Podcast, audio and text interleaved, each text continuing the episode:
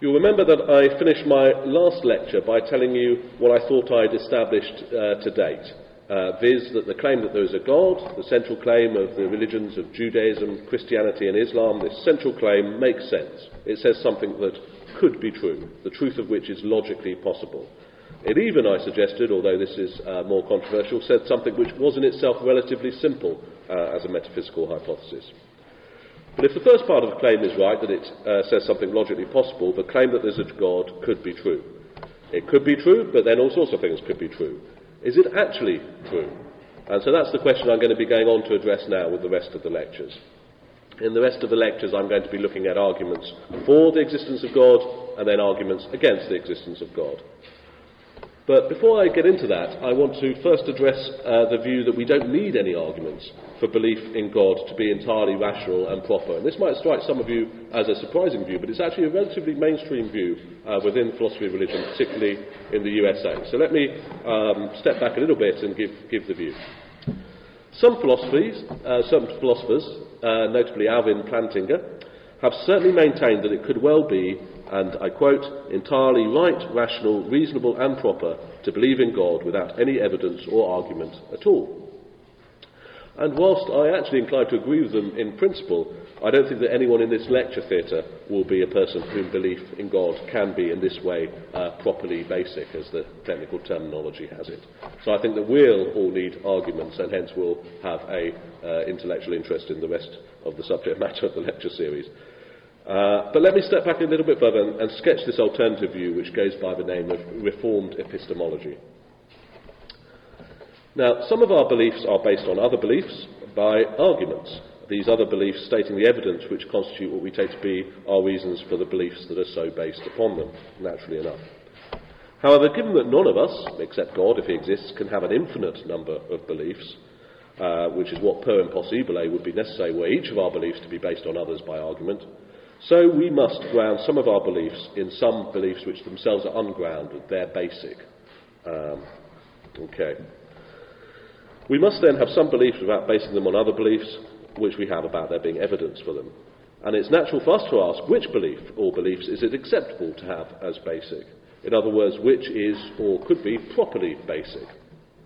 In the context of our concerns in this lecture series, it's natural to ask whether belief that there's a God could be properly basic. And that's the question which I'm addressing briefly now. So, for some people, in some times, some cultures, belief that there's a God has, I think, been basic. So, uh, we may imagine an orphan brought up in a secluded monastery in the Middle Ages. He never hears of atheism or agnosticism as possibilities. He never has any argument for or against the existence of God put to him for his consideration. And although he's ceaselessly told about God by his fellow monks, he doesn't take their testimony as evidence uh, that what they're saying is true. He never uses the fact they're saying it as a premise in an argument for the truth of what it is they're saying. He just simply and uncritically believes the content of what they're saying, and his belief that there is a God is thus a belief which has never occurred to him. Might be grounded on other beliefs, might be questioned by other beliefs he has. For him, it's entirely basic, always. Okay, I think that's possible. But let's observe an important fact about ourselves which we'll probably already have spotted, we're not at all like that orphan. Whether belief that there's a God could be properly basic for someone depends obviously on whether or not it could be basic for them. And belief that there's a God could not, I suggest, be basic for any of us here today. Anyone here will not be in a position analogous to this orphan brought up in this secluded monastery. We will have met theists, will have met atheists, will have met agnostics will have heard of various arguments for and against the existence of God and will have thought about them. We'll have started to place our belief in the existence of God, our belief in his non existence, or our belief that we should suspend judgment, whatever our belief is. We'll have started to place our belief, if it is the belief in God, we'll have started to place it in context in relation to these other beliefs that we have about these issues, beliefs which we'll regard as more basic than it. Of course, we might, might one day be in receipt of an overwhelming religious experience which immediately, basically, caused a belief state there is a God to form in us. But in a moment, that experience will have passed, and we'll be relocating our continuing belief that there's a God within the context of these other beliefs once more. So even if belief in God could be momentarily basic uh, for any of us, I don't think it can be basic for any of us over any elongated period, any period in which we reflect on the belief that we have that there is a God, if it is a belief that we have. So if we have the belief that there's a God, we're told that this belief might be properly basic, i.e., we're told that in fact we don't need any arguments for it at all. We needn't be anxious about the dearth of good arguments because that belief you have that there's a God, you can take it as properly basic. If we're told that, well, we'll then ask for arguments to suppose that it is properly basic. Arguments and appreciation and understanding of which will reveal that for us the belief that there was a God was not actually basic in the first place and so not properly basic. So that's my claim. We're all people. I mean, it's an empirical claim. You might say, well, look, I'm not, my psychology isn't as you've just described, so in fact this is false of me. But I think I'm hazarding that we're all people for whom the belief in God can't be basic and uh, hence can't be properly so, even if it could be for some other people. So, for better or worse, we need arguments if we're to proceed. So, I turn to this question Can we have any reasons for believing that it's true that there's a God? Arguments are what purport to give us reasons, and good arguments I define as arguments the premises of which make the conclusion more probable than not, and the premises and reasoning of which are more obviously correct than is the truth of the claim uh, that constitutes the conclusion. Uh, this is in itself pretty uncontroversial. It's a little bit of a mouthful. All of what I'm about to say is down on the uh, handout in front of you. Uh, but I don't think um, it would be disputed by anyone in uh, mainstream philosophy.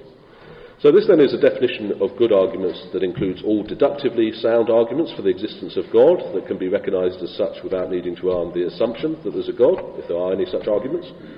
And it also includes what we might call inductively sound arguments for the existence of God.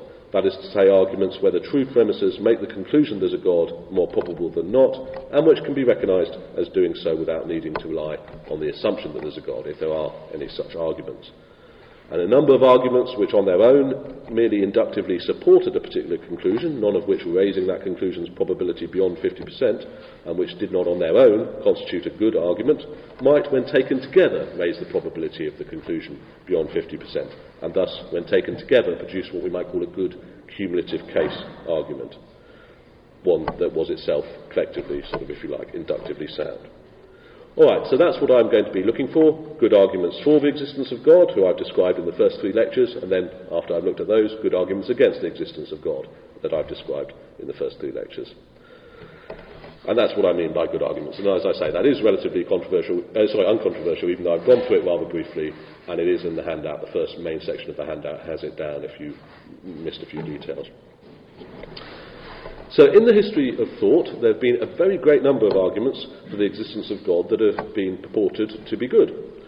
Kant helpfully divided these arguments into three classes, and I'm going to follow his uh, division.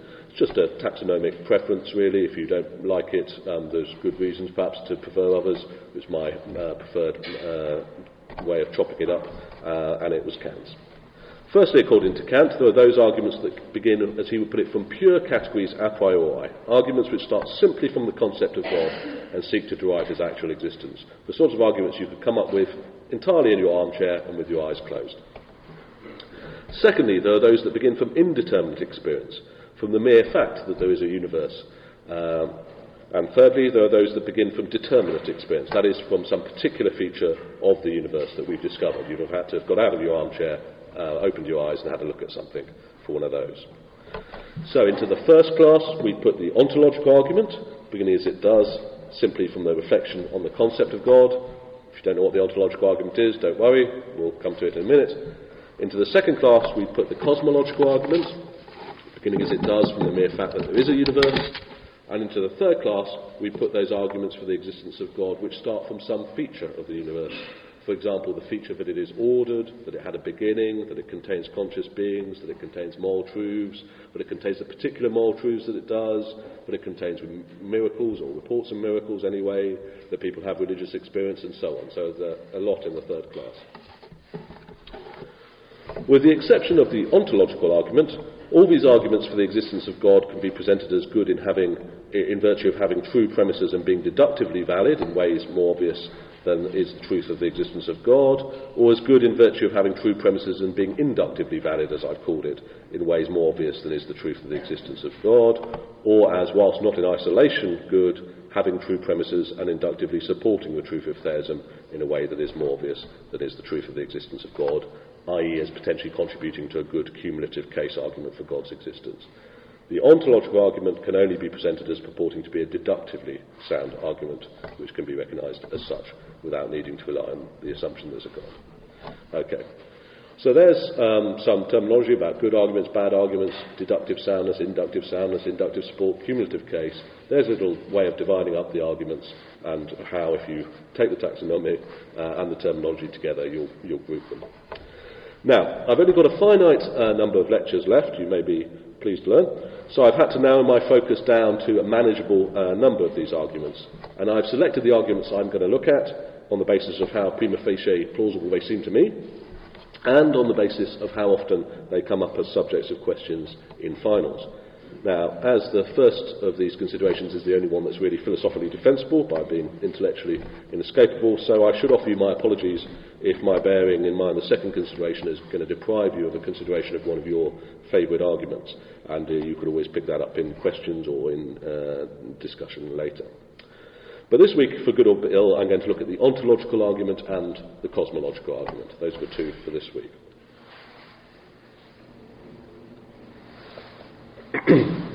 Excuse me. So, the ontological argument first. The ontological argument was uh, first thought of by St. Anselm almost a thousand years ago, just after breakfast, he tells us. He had this idea. If you want to read his version, it's in his book, uh, chapter 2 and following. And the essence of the argument can be stated uh, very briefly. It's on the handout. One, God by definition is a perfect being. Two, it's better to exist than not to exist. Therefore, three, God exists. In an argument, one can define terms however one wishes. Premise one just reports the core aspect of the theistic definition of God. So if anything goes wrong with the argument, it must be premise two.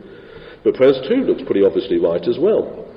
Consider the following question which of these two options would be better for you? That you be vaporized right now with a ray gun that I happen to have on my person, and thus that you cease to exist? Or that you continue to exist, listening to the lecture and so on? Okay? Well, however small an amount of benefit you're gaining from the lecture, I doubt if you really think you'd be better off if you didn't exist. Course, we can all imagine a situation where someone's life was so bad that it would be better for them if they ceased to exist. However, if the person in question is in all other ways well off, well, it's certainly better for him or her if he continues to exist. And God is obviously going to be maximally well off in all other respects, so it's obviously going to be better for him, and indeed us, if he exists. So the claim that it's better to exist than not to exist, the uh, second premise, seems minor and irrelevant quibbling aside, obviously right too. So both premises of the ontological argument are obviously true. Taken together, they lead in an obviously deductively valid way to the conclusion that God exists, which was something not so obviously true. So we've got a deductively sound argument for the existence of God, the soundness of which is more obvious than is the existence of God. The ontological argument then satisfies our criteria for being a good argument. Or, or does it? Well, it's more easy to spot that something has gone wrong with the ontological argument than it is to describe exactly what it is that's gone wrong with it. Most people, when they hear the ontological argument, they're convinced there's some flaw in it, um, from the start, and then they go looking to find the flaw, rather than they spot the flaw and then um, you know, take it that way. One way of seeing that something must have gone wrong with the ontological argument is, I think, to consider that if it worked, one could generate parallel arguments ad infinitum, which prove the existence of all sorts of necessary beings, any sort of entity one cared to mention. Allow me to introduce one such parallel argument. I hazard that you're all familiar with the uh, P.G. Wodehouse stories, Jeeves and Wooster. And Jeeves is the butler who's always on hand, as you'll recall, to get the bumbling Wooster and his chums out of the scrapes that they've got themselves into. Okay, so here's, here's the argument with that intro. One, Jeeves I define as the best possible butler. Two, given that it would be better if I had a better lecture to deliver on the ontological argument than this one, it would be better for Jeeves to be right now by my side handing me the notes for such a lecture so I could deliver it. Therefore, three, so Jeeves must right now be by my side handing me notes for the better lecture than the one I'm delivering. This argument seems as good as the ontological argument for the existence of God. The first premise simply reports my definition of Jeeves. One can define terms however one wishes, so there's nothing to be argued with there. The second premise reports the fact that it would be better if I was delivering a better lecture, which is true, and derives from it the fact that a better butler would be by my side right now with the notes for the better lecture to facilitate me delivering it, which seems to follow pretty obviously.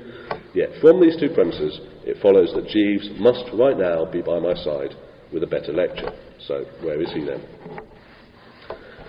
The objection that if the ontological argument worked, then my Jeeves argument uh, and similar sorts of arguments would also work is sometimes called the overload objection to the ontological argument. If the ontological argument worked, we could overload the universe with all sorts of entities like uh, Jeeves. One of uh, Anselm's contemporaries came up with this, um, and he had the example of the lost island, the best possible island, if you come across that in the literature. It's a version of this. So something's gone wrong with the ontological argument. What exactly? Well, I suggest the following. Firstly, premise one is rather ambiguous. Have a look at it. Is this premise using the term God to pick something out and then attributing a property, albeit a central one to it, just as I might say of this pen here, that it is by definition something that occupies a fairly continuous section of space? Well, if so, we couldn't know that the term God had secured reference without already knowing the conclusion of the argument, viz., that there is a God. So premise one would not be one that could be known to be true with more certainty than we knew the conclusion that there's a God, and that would be sufficient to undercut the claim of the ontological argument, that however deductively sound it was, that it was a good argument. However, if premise one is not using the term God to pick out something and then attribute a property to that thing, it must mean something like, if there's a God, then he is by definition perfect. But if that's what premise one really means, then although it could be known to be true without first needing to know there's a God, it cannot, of course, support the conclusion that God exists, but only the conclusion that if there's a God, then he exists, and that conclusion is a rather unexciting one. We all knew that anyway. So premise one, despite my initial enthusiasm for it, is in fact, I think, deeply uh, questionable. Despite this being a sufficient reason to reject the ontological argument, for the sake of completeness, if nothing else, we must look at the second premise. And the second premise is also the one on which most philosophical criticism has focused. The second premise is it's better to exist than not to exist. So, what can be said against that?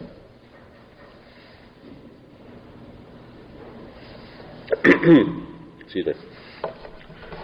One can beat about the bush for quite a bit of time here, but eventually one gets to the point that was first made by Kant existence is not a predicate. Let me explain what Kant meant by saying that existence is not a predicate. I talked in an earlier lecture about this pen and a couple of properties that it had. One of these was that it was being held by me, and it's got that property again now. I'm holding it again. Kant's point would be that whilst it is indeed a genuine bona fide property of the pen that it is being held by me, is not a genuine bona fide property of the pen that it exists. And saying that existence isn't a predicate is a way of saying that existence isn't a property that objects have. So the following sentences are true. This pen is being held by me, and this pen is existing. But according to Kant, there's a crucial difference between those two sentences. The first really does predicate something of the pen. It picks out the pen and says of it that it has a property, the property of being held by me. The second sentence, despite its surface grammatical similarity with the first sentence, doesn't, according to Kant, do this. It does not pick out the pen and then assert of it that it has a property, is the property of existing. What does it do then? Well, answering that question is a bit more tricky, and to do so I have to augment what Kant said with something said by a later uh, philosopher, Gottlob Frege, and it's going to take me a moment or two to set out the ideas that we need if we're to understand what Frege said. Firstly, then, I want to introduce a distinction between what I'm going to call concrete objects and what I'm going to call abstract objects. Examples of concrete objects would be things like this pen, the chair you're currently sitting on, the lecture handout you have in front of you. Examples of abstract objects would be things like the nature of education, the number seven, classical theism as a philosophical theory, and so on. On what basis do we decide of things, whether they're concrete or whether they're abstract? Or indeed, do we decide on any basis at all? It may be the distinction between concrete and abstract is a brute one, incapable of explication in terms of anything more basic, and we just spot it by intuition. Well, this question is not an easy one to answer by any means, but fortunately for my present purposes, I don't really need to answer it if I can assume, as I think it's safe to assume, that we all have a pretty good grasp on the distinction through the examples I've given, the distinction between concrete and abstract. Okay. Armed then with the distinction between concrete and abstract objects, let's go back to consider the concrete objects that are, let's say, the chairs in this room. It's natural for us to group the chairs in this room together in our minds for the purposes of discussion into one set. I've just done so, and you didn't blanch. The set of chairs in this room. The set of chairs in this room is an abstract object, the members of which are concrete objects. The abstract object that is the set of chairs in this room has properties that its concrete members do not have. The abstract object that is the set of chairs in this room has this property. It has the property of having a quarter of the number of members, as does the abstract object that is the set of chair legs in this room, given that every chair in this room has four legs. The individual concrete objects that are the chairs in this room could not be said to have a quarter of the number of members as does the set of chair legs in the room. That wouldn't make sense. The individual concrete objects that are the chairs in the room have properties that the abstract object, that is the set of chairs in this room, doesn't have.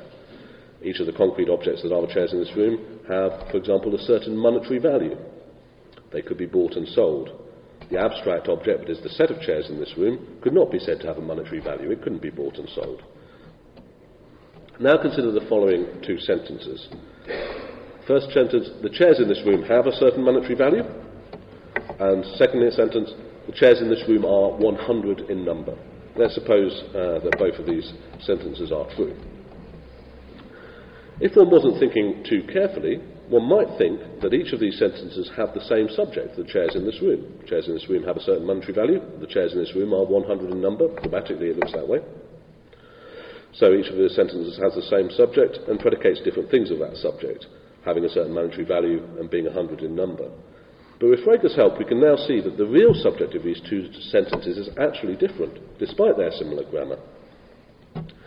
The first sentence takes the concrete objects that are the chairs in the room as its subject. The second su- sentence takes the abstract object, that is, the set of chairs in the room, as its subject.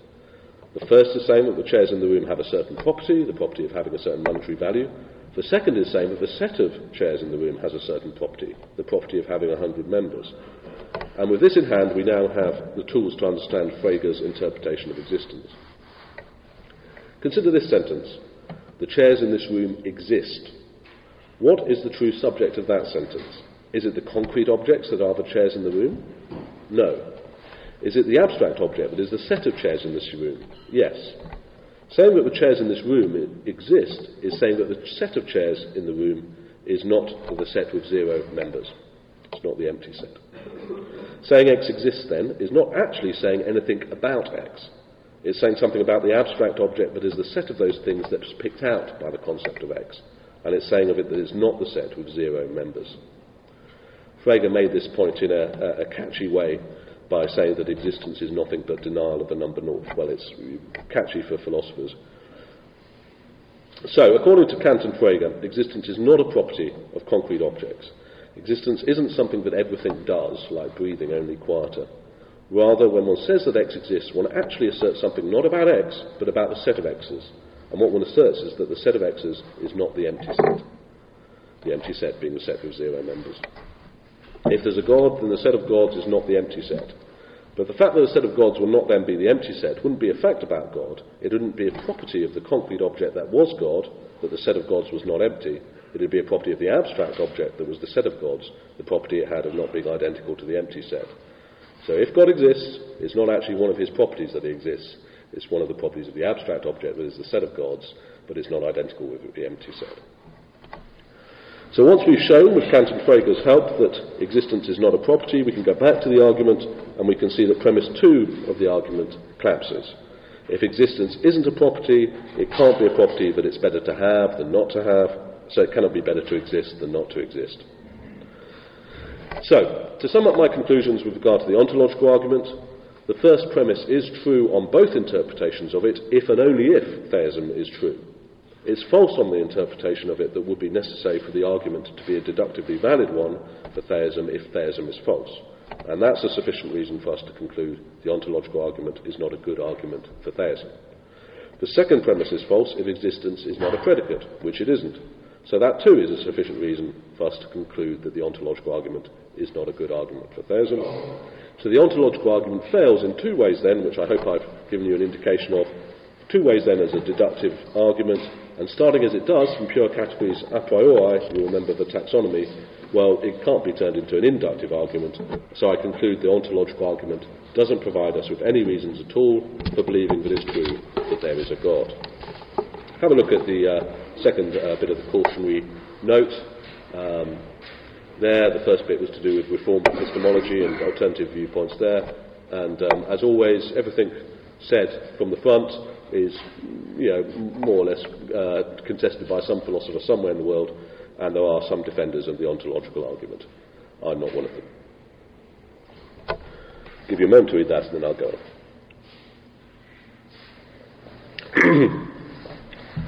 okay, turning then to the cosmological argument. That's the second argument I'm going to talk about this week. I'm going to start by reading a presentation of the uh, cosmological argument given by Frederick Copleston in a radio debate with Bertrand Russell. Um, I put a reference on the handout. Uh, here's the argument as Copleston puts it. First of all, I should say, we know that there are at least some beings in the world which do not contain in themselves the reason for their existence. For example, I depend on my parents, and now on the air and on food, and so forth. Now, secondly, the world is simply the real or imagined totality or aggregate of individual objects, none of which contain in themselves the reason for their existence. There isn't any world distinct from the objects which form it, any more than the human race is something apart from its members. Therefore, I should say, um, since objects and events exist, and since no object of experience contains within itself the reason for its existence, the totality of objects must have a reason external to itself. That reason must be an existent being. Well, this is either in itself the reason for its own existence, or it is not. If it is, well and good. If it's not, then we must proceed further. But if we proceed to infinity in that sense, then there's no explanation of existence at all. So, I should say, in order to explain existence, we must come to a being which contains within itself the reason for its own existence, that is to say, which cannot not exist. Now, there is, I think, it must be confessed, something prima facie plausible about this argument. It seems intuitively obvious that the universe is contingent. Not only might it not have been as it is, but it might not have existed at all. And whenever one comes across something that might not have been as it is or might not have been at all, it seems that we can sensibly ask, why is it as it is or why is it at all? And that, and this is the principle of sufficient reason, we can expect reality to provide us with an answer, even if epistemically we can't discover it. In all cases. Sometimes the why is it as it is question can be answered by the sorts of investigations undertaken by natural scientists. However, scientific explanations rely on natural laws for which, at the most fundamental level, there can be no naturalistic explanation. So it seems as if there's something left over at the end of any non theistic explanatory story, something that needs explanation, an explanation that it could only get from one's telling a different sort of explanatory story, a theistic one. All right. So, what's to be said against this argument?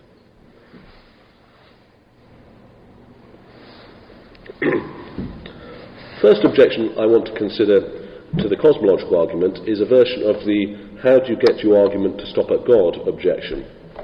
And this is a type of objection which is always instructive to consider raising against any argument uh, for the existence of God. And it'll come up next week in discussion of the design argument, for example. It doesn't always uh, apply or apply, obviously, but it's always instructive to consider raising it. The cosmological argument starts from the fact that the universe is contingent. Well, let's accept that uh, is a fact for the moment. We'll come back and think about it later. And then it argues from that fact, using the principle that where there's, there's contingency, there must be explanation. Let's accept that principle too. We'll come back uh, in a moment and look at it. And thus the cosmological argument must end with something that's not contingent if it's ever going to stop, if it's not to proceed ad infinitum.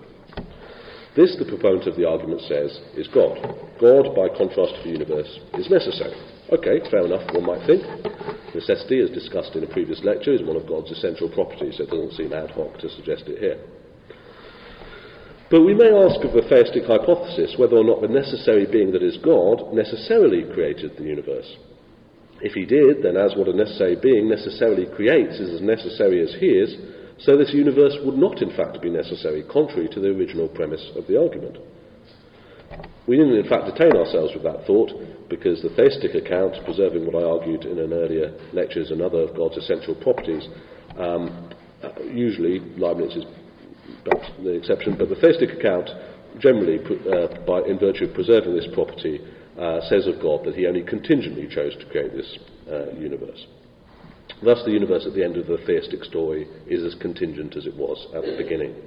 God might have chosen not to create this universe, might have chosen to create another universe, might have remained the sole existent thing, and then there would have been nothing contingent, there would have just been his necessary self. Okay, well, at this stage, um, we can see that the traditional theistic story admits an element of contingency in God. And at this stage, we might object that the principle that led one from the contingent world to the necessary being that was God was the principle that contingency needed an explanation. We can't just get rid of that principle, it ourselves like we might dismiss a cab after it's taken us to our desired destination. How can it be adequate to stop with a being that itself contains contingency if you really believe in the principle of sufficient reason? Here, then, the proponent of the uh, argument must make another move, paralleling one which we'll see in due course he or she can, uh, needs to make when presenting the design argument. The proponent of the cosmological argument must draw a distinction between contingency in physical stuff, which needs explanation, and contingency in mental stuff, which does not. And by now we're recognisably on a path that leads outside the philosophy of religion and into the philosophy of mind. But it looks as if, doesn't it, that one would need to be at least somewhat favourably disposed towards substance dualism on independent grounds before one could meet the how do you get your argument to stop at God objection to the cosmological argument. Well, I'll leave that for your consideration. Let's look at the premises more directly. Cosmological argument rests on two premises that the universe is contingent, that wherever there's contingency, there must be an explanation. I'm going to look at these two premises in reversed order then. Firstly, the premise that contingency requires explanation, uh, the principle of sufficient reason. Excuse me. One might deny the principle of sufficient reason in the form that is required for the argument to proceed. One can indeed sensibly ask the question why there is a universe, but it doesn't follow from this fact that the question, it doesn't follow from the fact that we sensibly ask the question that it must have an answer. Perhaps there is no explanation of this admittedly contingent universe, someone might say. To think like this would be to reject the principle of sufficient reason, the principle that contingency, or at least contingency in physical stuff, needs an explanation. Okay. Well, maybe on the other hand, the principle that wherever there's contingency, there's an explanation gains a lot of intuitive support from our everyday reasoning. After all, to look for explanations when something happens that needn't have happened is, one might suggest, the mark of a rational mind. If so, denying the principle of sufficient reason will not seem to you to be the way for the opponent of the argument to go. But then, if there was something to which the principle of sufficient reason didn't apply, an issue on which the sort of induction from everyday affairs played as false, well, suggesting that that thing is the universe rather than God's choice or is at least no, no more knowably less likely to be the universe than it is God's choice, doesn't seem to be uh, mad. Whilst we can ask why there's anything concrete at all, and theism would be an answer to this question, perhaps there's really no reason to suppose that there needs to be an answer. Something's got to be the ultimate brute fact. Perhaps this is it. Can we really have any less reason to suppose that this is it than that it's God's choice is it? Well, I'll leave those questions with you, but they certainly give one reason to doubt that premise. Let's look at the first premise the universe is contingent. Okay, that each of you is here in this room today is a contingent fact. There's no necessity that anyone have come to my lecture today, something I'm very consciously aware of at about five minutes to ten when it looks as if nobody is going to come. Anyway, there's no necessity that even I have come. I could have been abducted on my way here by white slave traders confused white slave traders. It's contingent then that each and any one of us is here. So, via the principle of sufficient reason, we may sensibly ask why we are here. So let's suppose that I gave you five minutes, each of you asked of your neighbour for an explanation of his or her presence and that he or she gave it, and we collected them all together. What would your reaction be if, having heard all these different explanations of why each of us uh, was here, I then said, Right, good. Well, that explains why each and every one of us considered in isolation is here today, but there's a further question that reason assures us must have an answer, and that I now want you to consider. And that's the question of why are all of us considered as a totality here today? Well, you'd surely think that this question was not one that reason assured us had an answer over and above the answer that had already been given as to why each and every one of us considered in isolation was here today. Quite the opposite. As long as the presence of each contingent member of the set of people in the room is explained, ipso facto the whole set is explained. There's no fact left over, as it were, needing an explanation when each contingent member of the set of contingent things has received its full explanation. Now, armed with this result, let's accept for a moment the universe is indeed composed of various contingent things, as Copleston suggests. The universe is an aggregate of contingent beings. It would seem from my example, and pace Copleston then, but it doesn't follow from this that there's a contingency with respect to the whole universe that needs explanation. If each contingent part of the universe were to be explained without reference to God, ipso facto, the contingent universe as a whole would be explained without need to refer to God. So the question is, can each contingent part of the universe be explained without reference to God? Some have thought so. Uh, what might they say in support of it? Well, some contingent parts of the universe certainly seem capable of more or less complete explanation without reference to God. We've just seen that your being here is a contingent fact, and that it might be explained in terms of something other than God. You're wanting to hear this lecture, perhaps.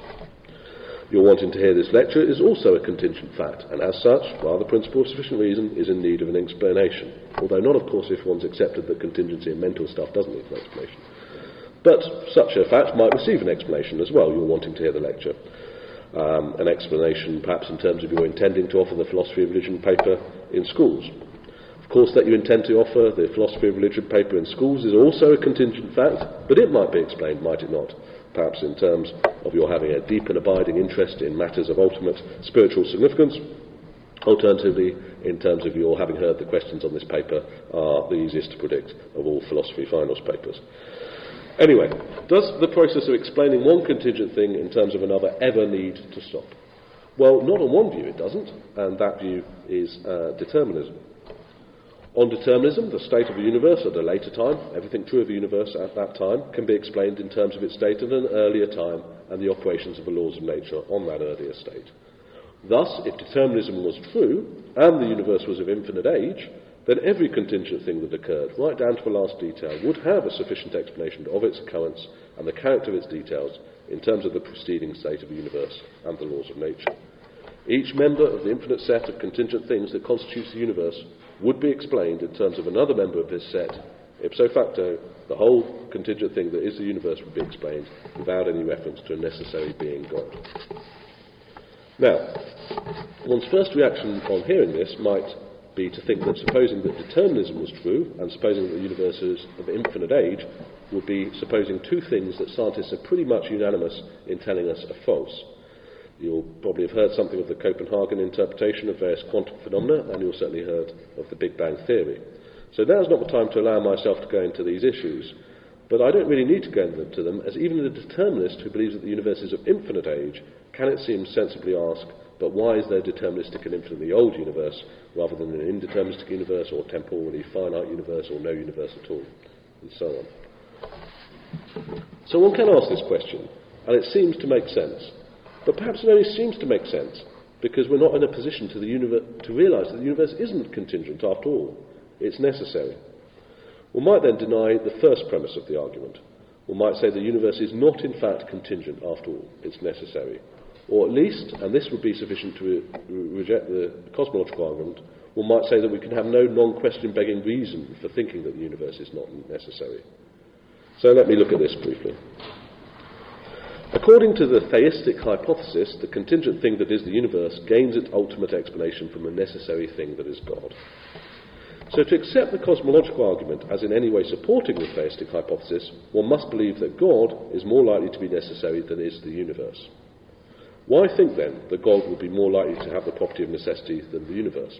In other words, why think that the so called fact from which the cosmological argument starts, the universe is contingent, really is, or at least probably is, a fact?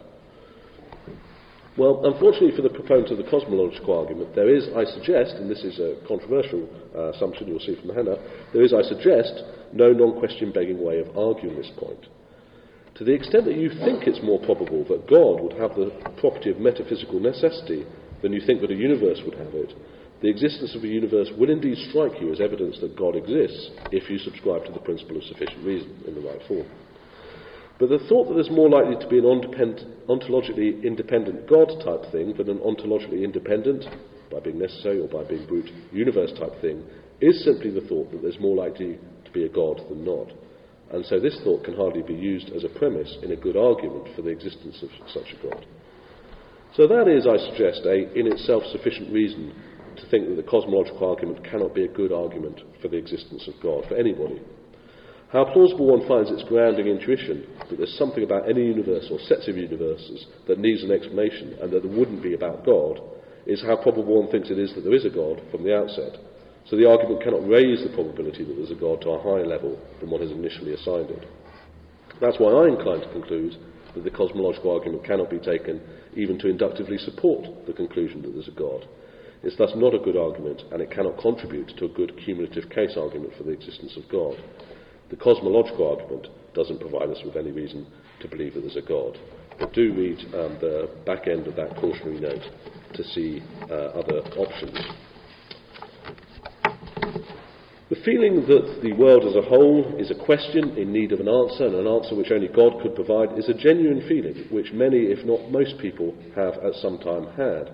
I started my first lecture by speculating that everyone there would have had at least the feeling and uh, perhaps a suspicion that only God would be an answer. However, this feeling is not a reason for believing that the world as a whole really is contingent and needs an explanation of its existence in terms of the necessary God, unless that is one's feeling itself um, that there probably is a God is itself a reason for believing that there is a God. But to establish that point would require a quite different sort of argument from the cosmological argument it would require an argument from religious experience. So we must look then at the argument from religious experience. And we shall do so, but not now. The task of looking at it and the task of looking at other arguments that begin from determinate experience, as Kant put it, will have to wait. We'll start on it next week. Thank you for your attention this week. Thank you.